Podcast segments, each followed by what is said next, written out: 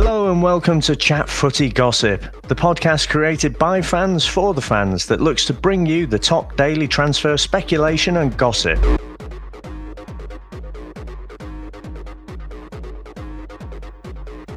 Crystal Palace goalkeeper Wayne Hennessy signs a new three-year contract at the club. This was announced on social media.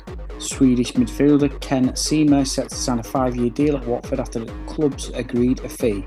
Östersunds current club have agreed to sell the player. Fulham are in advanced talks with Newcastle to sign striker Alexander Mitrovic. And they're confident of concluding the deal within the next 10 days. West Ham United have made an offer to sign Sporting Lisbon midfielder Bruno Fernandes for £20 million. That's according to Sky Sports and all their sources.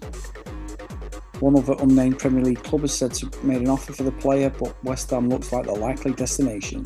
Tottenham are eyeing up a summer move for PSG midfielder Adrien Rabiot as according to reports in France football. The 23 year old has a contract with League One champions that runs out at the end of June 2019. Manchester United left back Luke Shaw has returned early to train alone as he bids to revive his Old Trafford career. He was a bit part player last year under Mourinho and fitness played a big part in why he was never chosen.